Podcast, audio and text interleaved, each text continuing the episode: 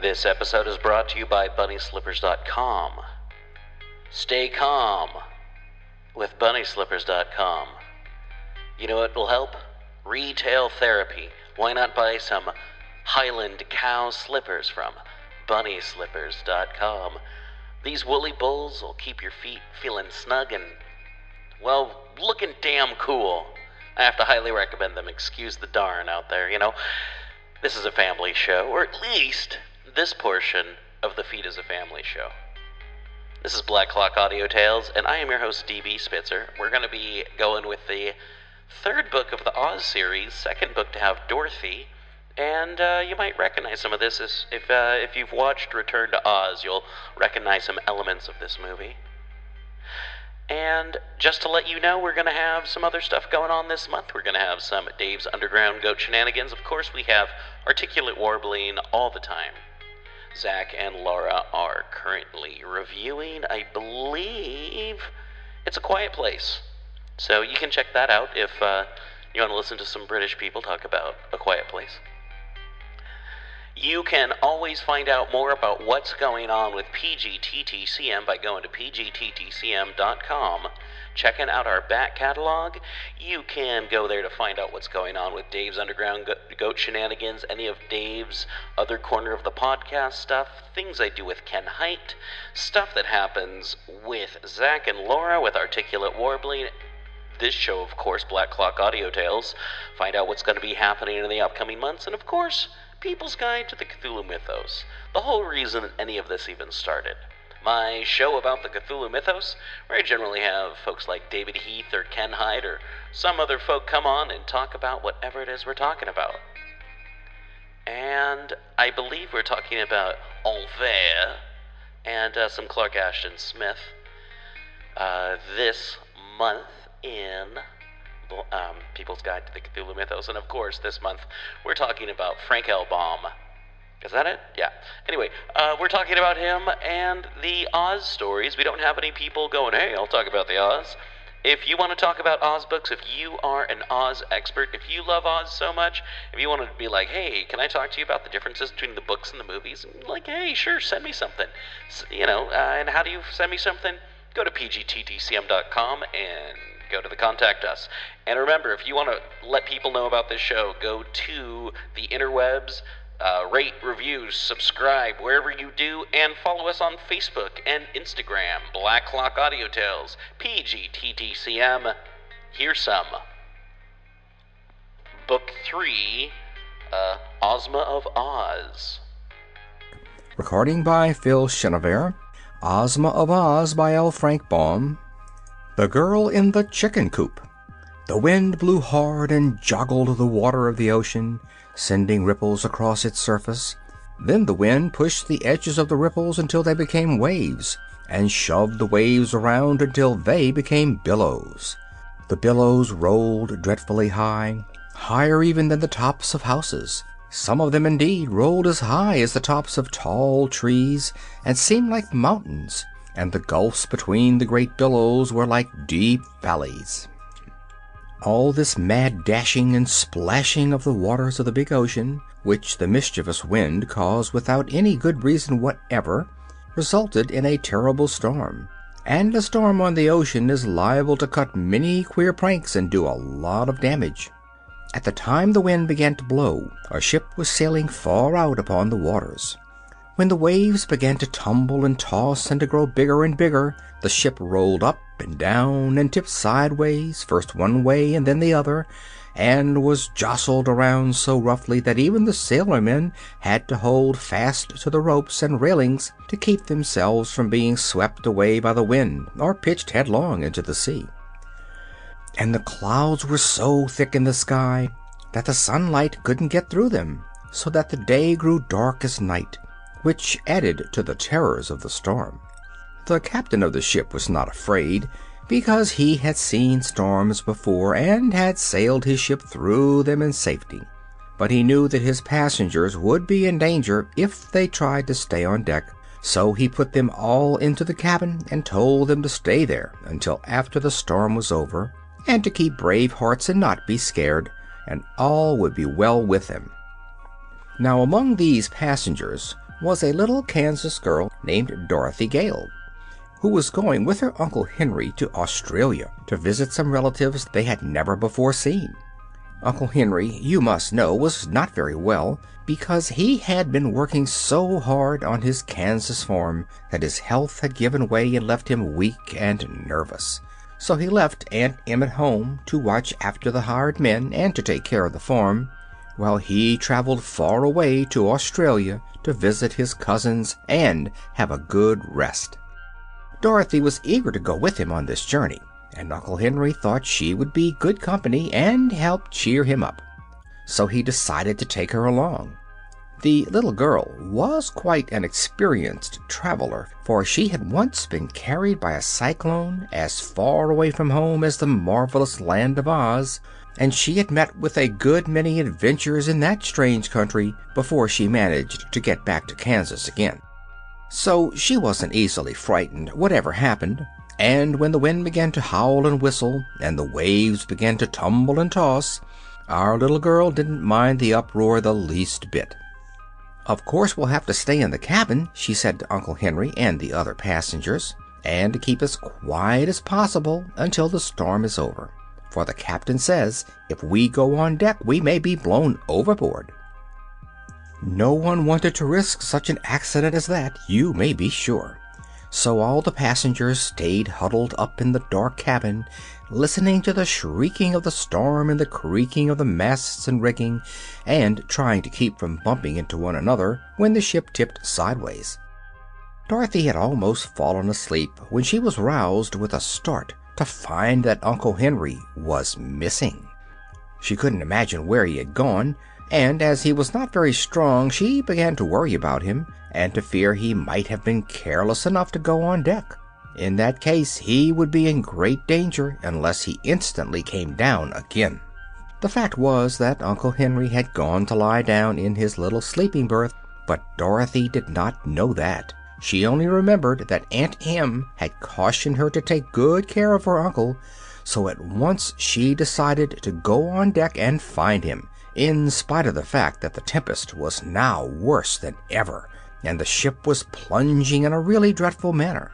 Indeed, the little girl found it was as much as she could do to mount the stairs to the deck, and as soon as she got there the wind struck her so fiercely that it almost tore away the skirts of her dress. Yet Dorothy felt a sort of joyous excitement in defying the storm, and while she held fast to the railing she peered around through the gloom and thought she saw the dim form of a man clinging to a mast not far away from her. This might be her uncle, so she called as loudly as she could, "Uncle Henry! Uncle Henry!" But the wind screeched and howled so madly that she scarce heard her own voice, and the man certainly failed to hear her, for he did not move. Dorothy decided she must go to him, so she made a dash forward, during a lull in the storm, to where a big square chicken coop had been lashed to the deck with ropes.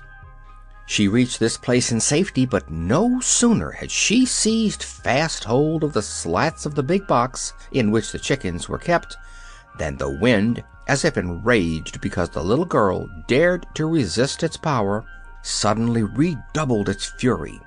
With a scream like that of an angry giant it tore away the ropes that held the coop and lifted it high into the air, with Dorothy still clinging to the slats. Around and over it whirled, this way and that, and a few moments later the chicken coop dropped far away into the sea, where the big waves caught it and slid it uphill to a foaming crest, and then downhill into a deep valley, as if it were nothing more than a plaything to keep them amused. Dorothy had a good ducking, you may be sure, but she didn't lose her presence of mind even for a second. She kept tight hold of the stout slats, and as soon as she could get the water out of her eyes she saw that the wind had ripped the cover from the coop, and the poor chickens were fluttering away in every direction, being blown by the wind until they looked like feather dusters without handles. The bottom of the coop was made of thick boards, so Dorothy found she was clinging to a sort of raft with sides of slats, which readily bore up her weight. After coughing the water out of her throat and getting her breath again, she managed to climb over the slats and stand upon the firm wooden bottom of the coop, which supported her easily enough. Why, I've got a ship of my own, she thought, more amused than frightened at her sudden change of condition. And then, as the coop climbed up to the top of a big wave, she looked eagerly around for the ship from which she had been blown. It was far, far away by this time. Perhaps no one on board had yet missed her, or knew of her strange adventure. Down into the valley between the waves the coop swept her, and when she climbed another crest the ship looked like a toy boat. It was such a long way off. Soon it had entirely disappeared in the gloom, and then Dorothy gave a sigh of regret at parting with Uncle Henry and began to wonder what was going to happen to her next.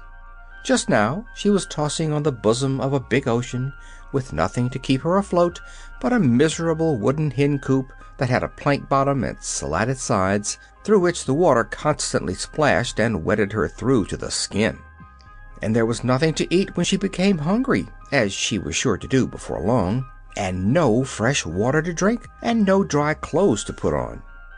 "Well, I declare!" she exclaimed with a laugh. "You're in a pretty fix, Dorothy Gale, I can tell you, and I haven't the least idea how you're going to get out of it."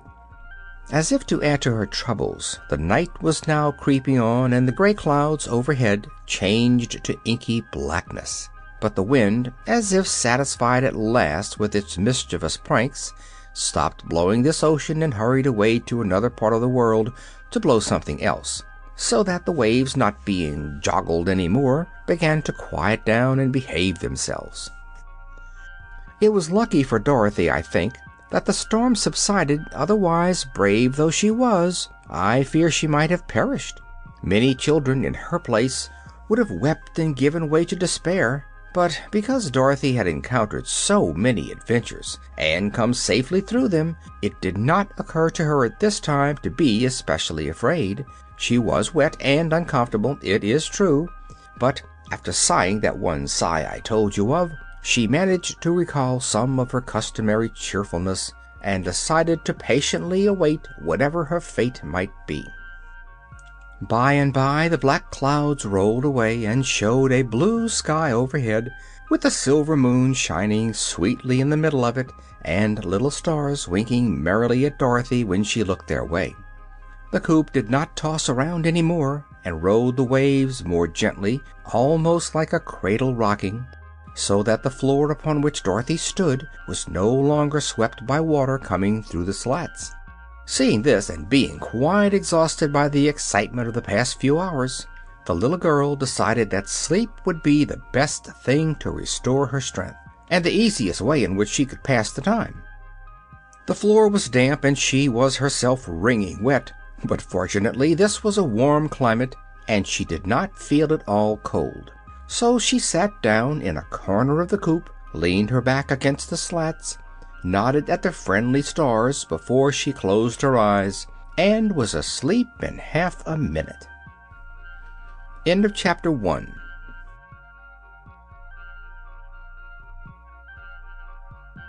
The Yellow Hen. A strange noise awoke Dorothy, who opened her eyes to find that day had dawned and the sun was shining brightly in a clear sky. She had been dreaming that she was back in Kansas again, and playing in the old barnyard with the calves and pigs and chickens all around her, and at first, as she rubbed the sleep from her eyes, she really imagined she was there. Ah, here again was the strange noise that had awakened her. Surely it was a hen cackling. But her wide open eyes first saw, through the slats of the coop, the blue waves of the ocean, now calm and placid, and her thoughts flew back to the past night, so full of danger and discomfort. Also, she began to remember that she was a waif of the storm, adrift upon a treacherous and unknown sea. What's that? cried Dorothy, starting to her feet. Why, I've just laid an egg, that's all, replied a small but sharp and distinct voice, and looking around her the little girl discovered a yellow hen squatting in the opposite corner of the coop. dear me!" she exclaimed in surprise. "Have you been here all night, too?" "Of course," answered the hen, fluttering her wings and yawning. "When the coop blew away from the ship I clung fast to this corner, with claws and beak, for I knew if I fell into the water I'd surely be drowned. Indeed, I nearly drowned as it was. With all that water washing over me, I never was so wet before in my life." "Yes," agreed Dorothy, "it was pretty wet for a time, I know. But do you feel comfortable now?" "Not very. The sun has helped dry my feathers as it has your dress, and I feel better since I laid my morning egg. But what's to become of us, I should like to know, afloat on this big pond?" "I'd like to know that, too," said Dorothy. "But tell me, how does it happen that you are able to talk? I thought hens could only cluck and cackle." "Why, as for that," answered the yellow hen thoughtfully, "I've clucked and cackled all my life, and never spoken a word before this morning that I can remember. But when you asked a question a minute ago, it seemed the most natural thing in the world to answer you, so I spoke, and I seem to keep on speaking, just as you and other human beings do. Strange, isn't it?" "Very," replied Dorothy. "If we were in the Land of Oz I wouldn't think it so queer, because many of the animals can talk in that fairy country. But out here in the ocean must be a good long way from Oz." "How is my grammar?" asked the yellow hen, anxiously. "Do I speak quite properly in your judgment?" "Yes," said Dorothy, "you do very well for a beginner." "I'm glad to know that," continued the yellow hen, in a confidential tone, "because if one is going to talk it's best to talk correctly. The red rooster has often said that my cluck and my cackle were quite perfect, and now it's a comfort to know I am talking properly." "I'm beginning to get hungry," remarked Dorothy. "It's breakfast time, and there's no breakfast." "You may have my egg," said the yellow hen. "I don't care for it, you know." "Don't you want to hatch it?" asked the little girl in surprise. "No, indeed! I never care to hatch eggs unless I've a nice snug nest in some quiet place, with a baker's dozen of eggs under me that's thirteen, you know and it's a lucky number for hens. So you may as well eat this egg." "Oh, I couldn't possibly eat it unless it was cooked," exclaimed Dorothy. "But I'm much obliged for your kindness just the same." "Don't mention it, my dear," answered the hen, calmly, and began preening her feathers. For a moment Dorothy stood looking out over the wide sea. She was still thinking of the egg, though, so presently she asked, "Why do you lay eggs when you don't expect to hatch them?" "It's a habit I have," replied the yellow hen. "It has always been my pride to lay a fresh egg every morning, except when I'm molting. I never feel like having my morning cackle till the egg is properly laid, and without the chance to cackle I would not be happy." "It's strange," said the girl reflectively, "but as I am not a hen I can't be expected to understand that." "Certainly not, my dear." Then Dorothy fell silent again.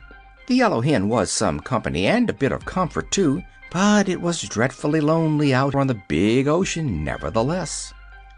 After a time the hen flew up and perched upon the topmost slat of the coop, which was a little above Dorothy's head when she was sitting upon the bottom, as she had been doing for some moments past. "Why, we are not far from land!" exclaimed the hen. "Where? Where is it?" cried Dorothy, jumping up in great excitement. "Over there, a little way," answered the hen, nodding her head in a certain direction. "We seem to be drifting toward it, so that before noon we ought to find ourselves upon dry land again." "I shall like that," said Dorothy with a little sigh, for her feet and legs were still wetted now and then by the sea water that came through the open slats. "So shall I," answered her companion. "There is nothing in the world so miserable as a wet hen." The land, which they seemed to be rapidly approaching since it grew more distinct every minute, was quite beautiful as viewed by the little girl in the floating hen coop.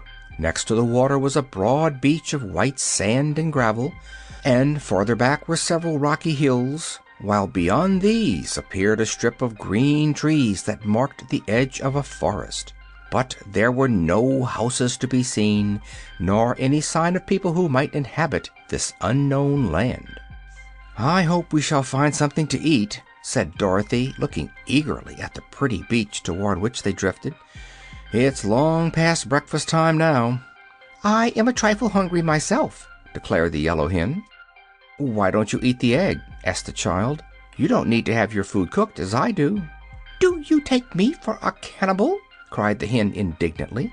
I do not know what I have said or done that leads you to insult me. I beg your pardon. I'm sure Mrs. Mrs. By the way, may I inquire your name, ma'am? asked the little girl. My name is Bill, said the yellow hen somewhat gruffly. Bill? Why, that's a boy's name. What difference does that make? You're a lady hen, aren't you? Of course. But when I was first hatched out no one could tell whether I was going to be a hen or a rooster. So the little boy at the farm where I was born called me Bill and made a pet of me because I was the only yellow chicken in the whole brood. When I grew up and he found that I didn't crow and fight as all the roosters do, he did not think to change my name, and every creature in the barnyard, as well as the people in the house, knew me as Bill. So Bill I've always been called, and Bill is my name. But it's all wrong, you know, declared Dorothy earnestly.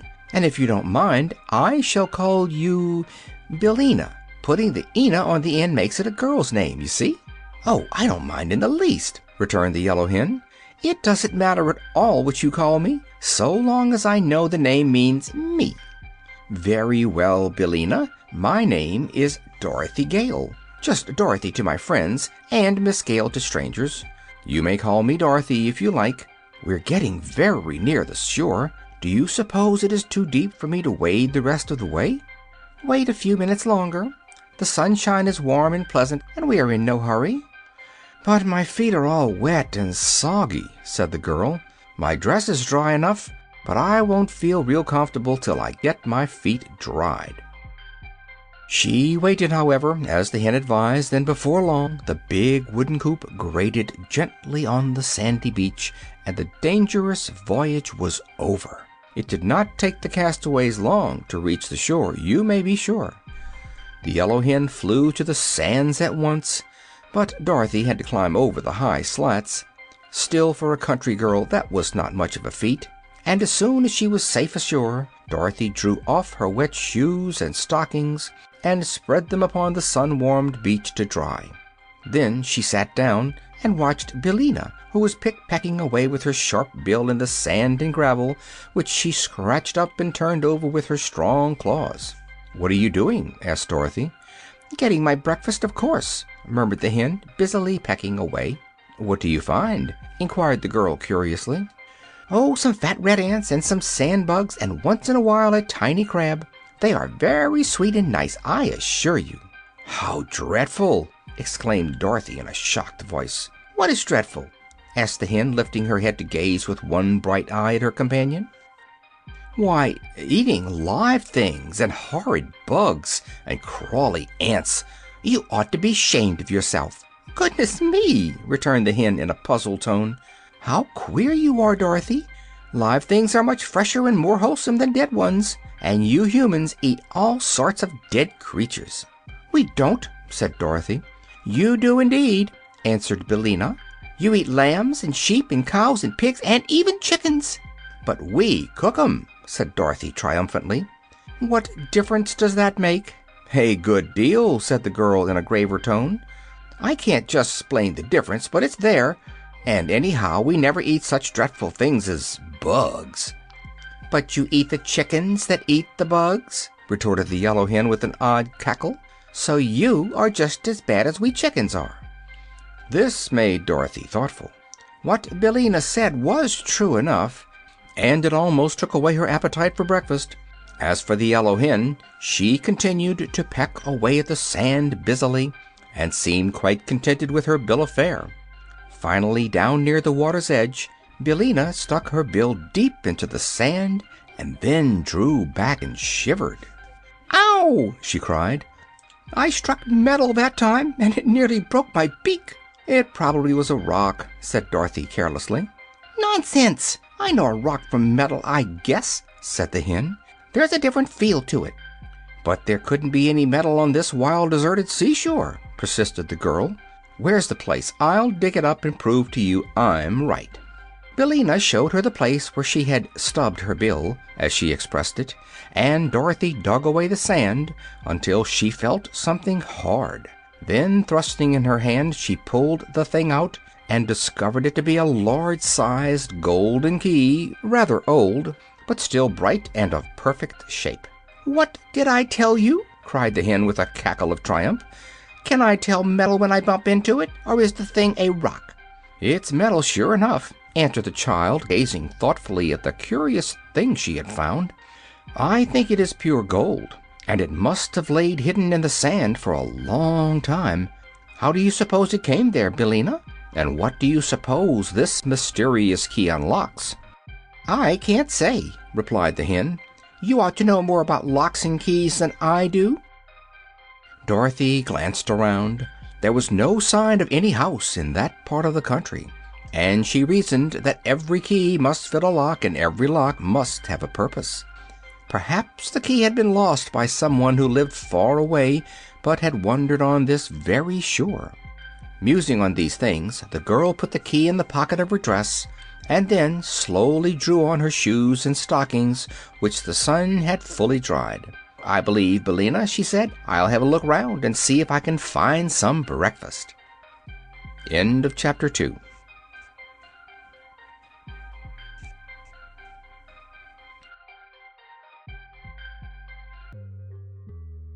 Letters in the Sand Walking a little way back from the water's edge toward the grove of trees, Dorothy came to a flat stretch of white sand that seemed to have queer signs marked upon its surface, just as one would write upon sand with a stick.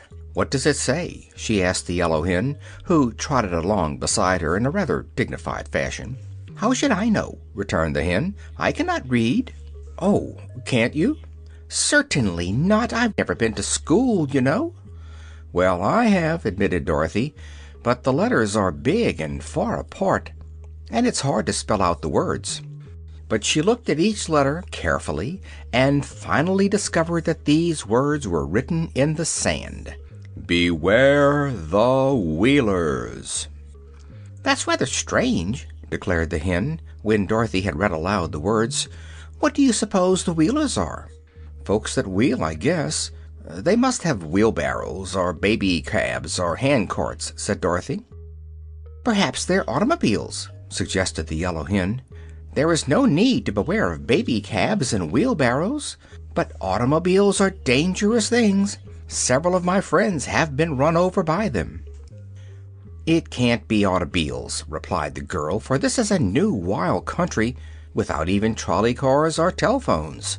The people here haven't been discovered yet, I'm sure uh, that is, if there are any people so I don't believe there can be any automobiles, Billina." "Perhaps not," admitted the yellow hen. "Where are you going now?"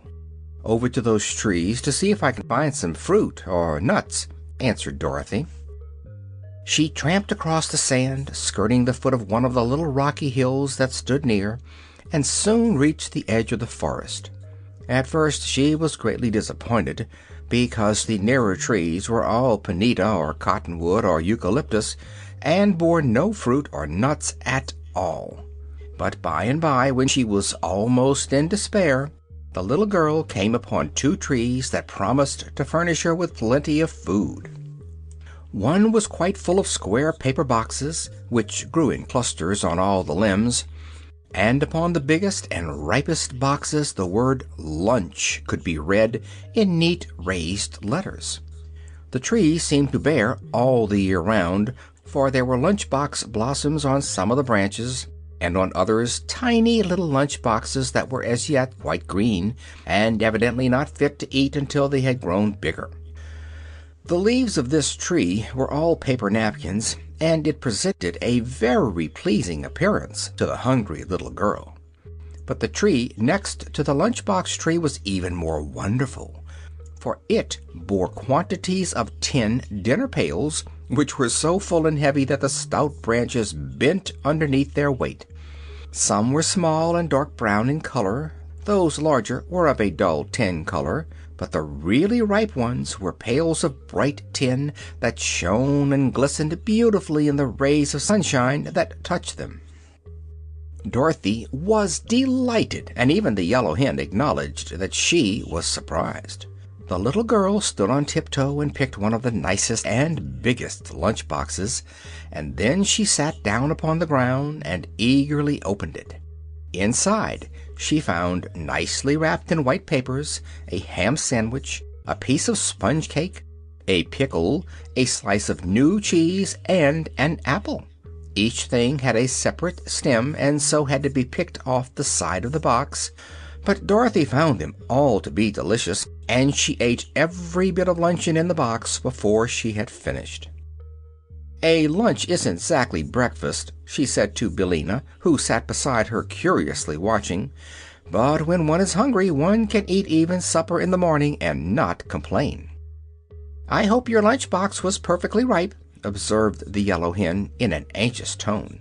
"So much sickness is caused by eating green things." "Oh, I'm sure it was ripe," declared Dorothy. "All, that is, 'cept the pickle, and a pickle just has to be green, Billina. But everything tasted perfectly splendid, and I'd rather have it than a church picnic. And now I think I'll pick a dinner pail to have when I get hungry again, and then we'll start out and 'splore the country and see where we are." "Haven't you any idea what country this is?" inquired Billina. "None at all. But listen. I'm quite sure it's a fairy country, or such things as lunch boxes and dinner pails wouldn't be growing upon trees. Besides, Billina, being a hen, you wouldn't be able to talk in any civilized country like Kansas, where no fairies live at all." "Perhaps we're in the Land of Oz," said the hen thoughtfully. "No, that can't be," answered the little girl, "because I've been to the Land of Oz, and it's all surrounded by a horrid desert that no one can cross." "Then how did you get away from there again?" asked Billina. I had a pair of silver shoes that carried me through the air, but I lost them," said Dorothy. "Ah, indeed!" remarked the yellow hen in a tone of unbelief. "Anyhow," resumed the girl, "there is no seashore near the Land of Oz, so this must surely be some other fairy country." While she was speaking she selected a bright and pretty dinner pail that seemed to have a stout handle, and picked it from its branch. Then, accompanied by the yellow hen, she walked out of the shadow of the trees toward the seashore. They were part way across the sands when Billina suddenly cried in a voice of terror, "What's that?" Dorothy turned quickly around and saw coming out of a path that led from between the trees the most peculiar person her eyes had ever beheld. It had the form of a man, except that it walked, or rather rolled, upon all fours, and its legs were the same length as its arms, giving them the appearance of the four legs of a beast. Yet it was no beast that Dorothy had discovered, for the person was clothed most gorgeously in embroidered garments of many colors, and wore a straw hat perched jauntily upon the side of its head. But it differed from human beings in this respect, that instead of hands and feet there grew at the end of its arms and legs round wheels, and by means of these wheels it rolled very swiftly over the level ground. Afterward Dorothy found that these odd wheels were of the same hard substance that our fingernails and toenails are composed of, and she also learned that creatures of this strange race were born in this queer fashion. But when our little girl first caught sight of the first individual of a race that was destined to cause her a lot of trouble, she had an idea that the brilliantly clothed personage was on roller skates, which were attached to his hands as well as to his feet. "Run!" screamed the yellow hen, fluttering away in great fright. "It's a Wheeler!" "A Wheeler!" exclaimed Dorothy. "What can that be?" "Don't you remember the warning in the sand? Beware the Wheelers! Run, I tell you! Run!" So Dorothy ran, and the Wheeler gave a sharp, wild cry and came after her in full chase. Looking over her shoulder as she ran, the girl now saw a great procession of Wheelers emerging from the forest, dozens and dozens of them all clad in splendid tight fitting garments, and all rolling swiftly toward her and uttering their wild, strange cries. "They're sure to catch us!" panted the girl, who was still carrying the heavy dinner pail she had picked. "I can't run much farther, Billina." "Climb up this hill, quick!" said the hen, and Dorothy found she was very near to the heap of loose and jagged rocks they had passed on their way to the forest. The yellow hen was even now fluttering among the rocks, and Dorothy followed as best she could, half climbing and half tumbling up the rough and rugged steep. She was none too soon, for the foremost Wheeler reached the hill a moment after her, but while the girl scrambled up the rocks the creature stopped short with howls of rage and disappointment.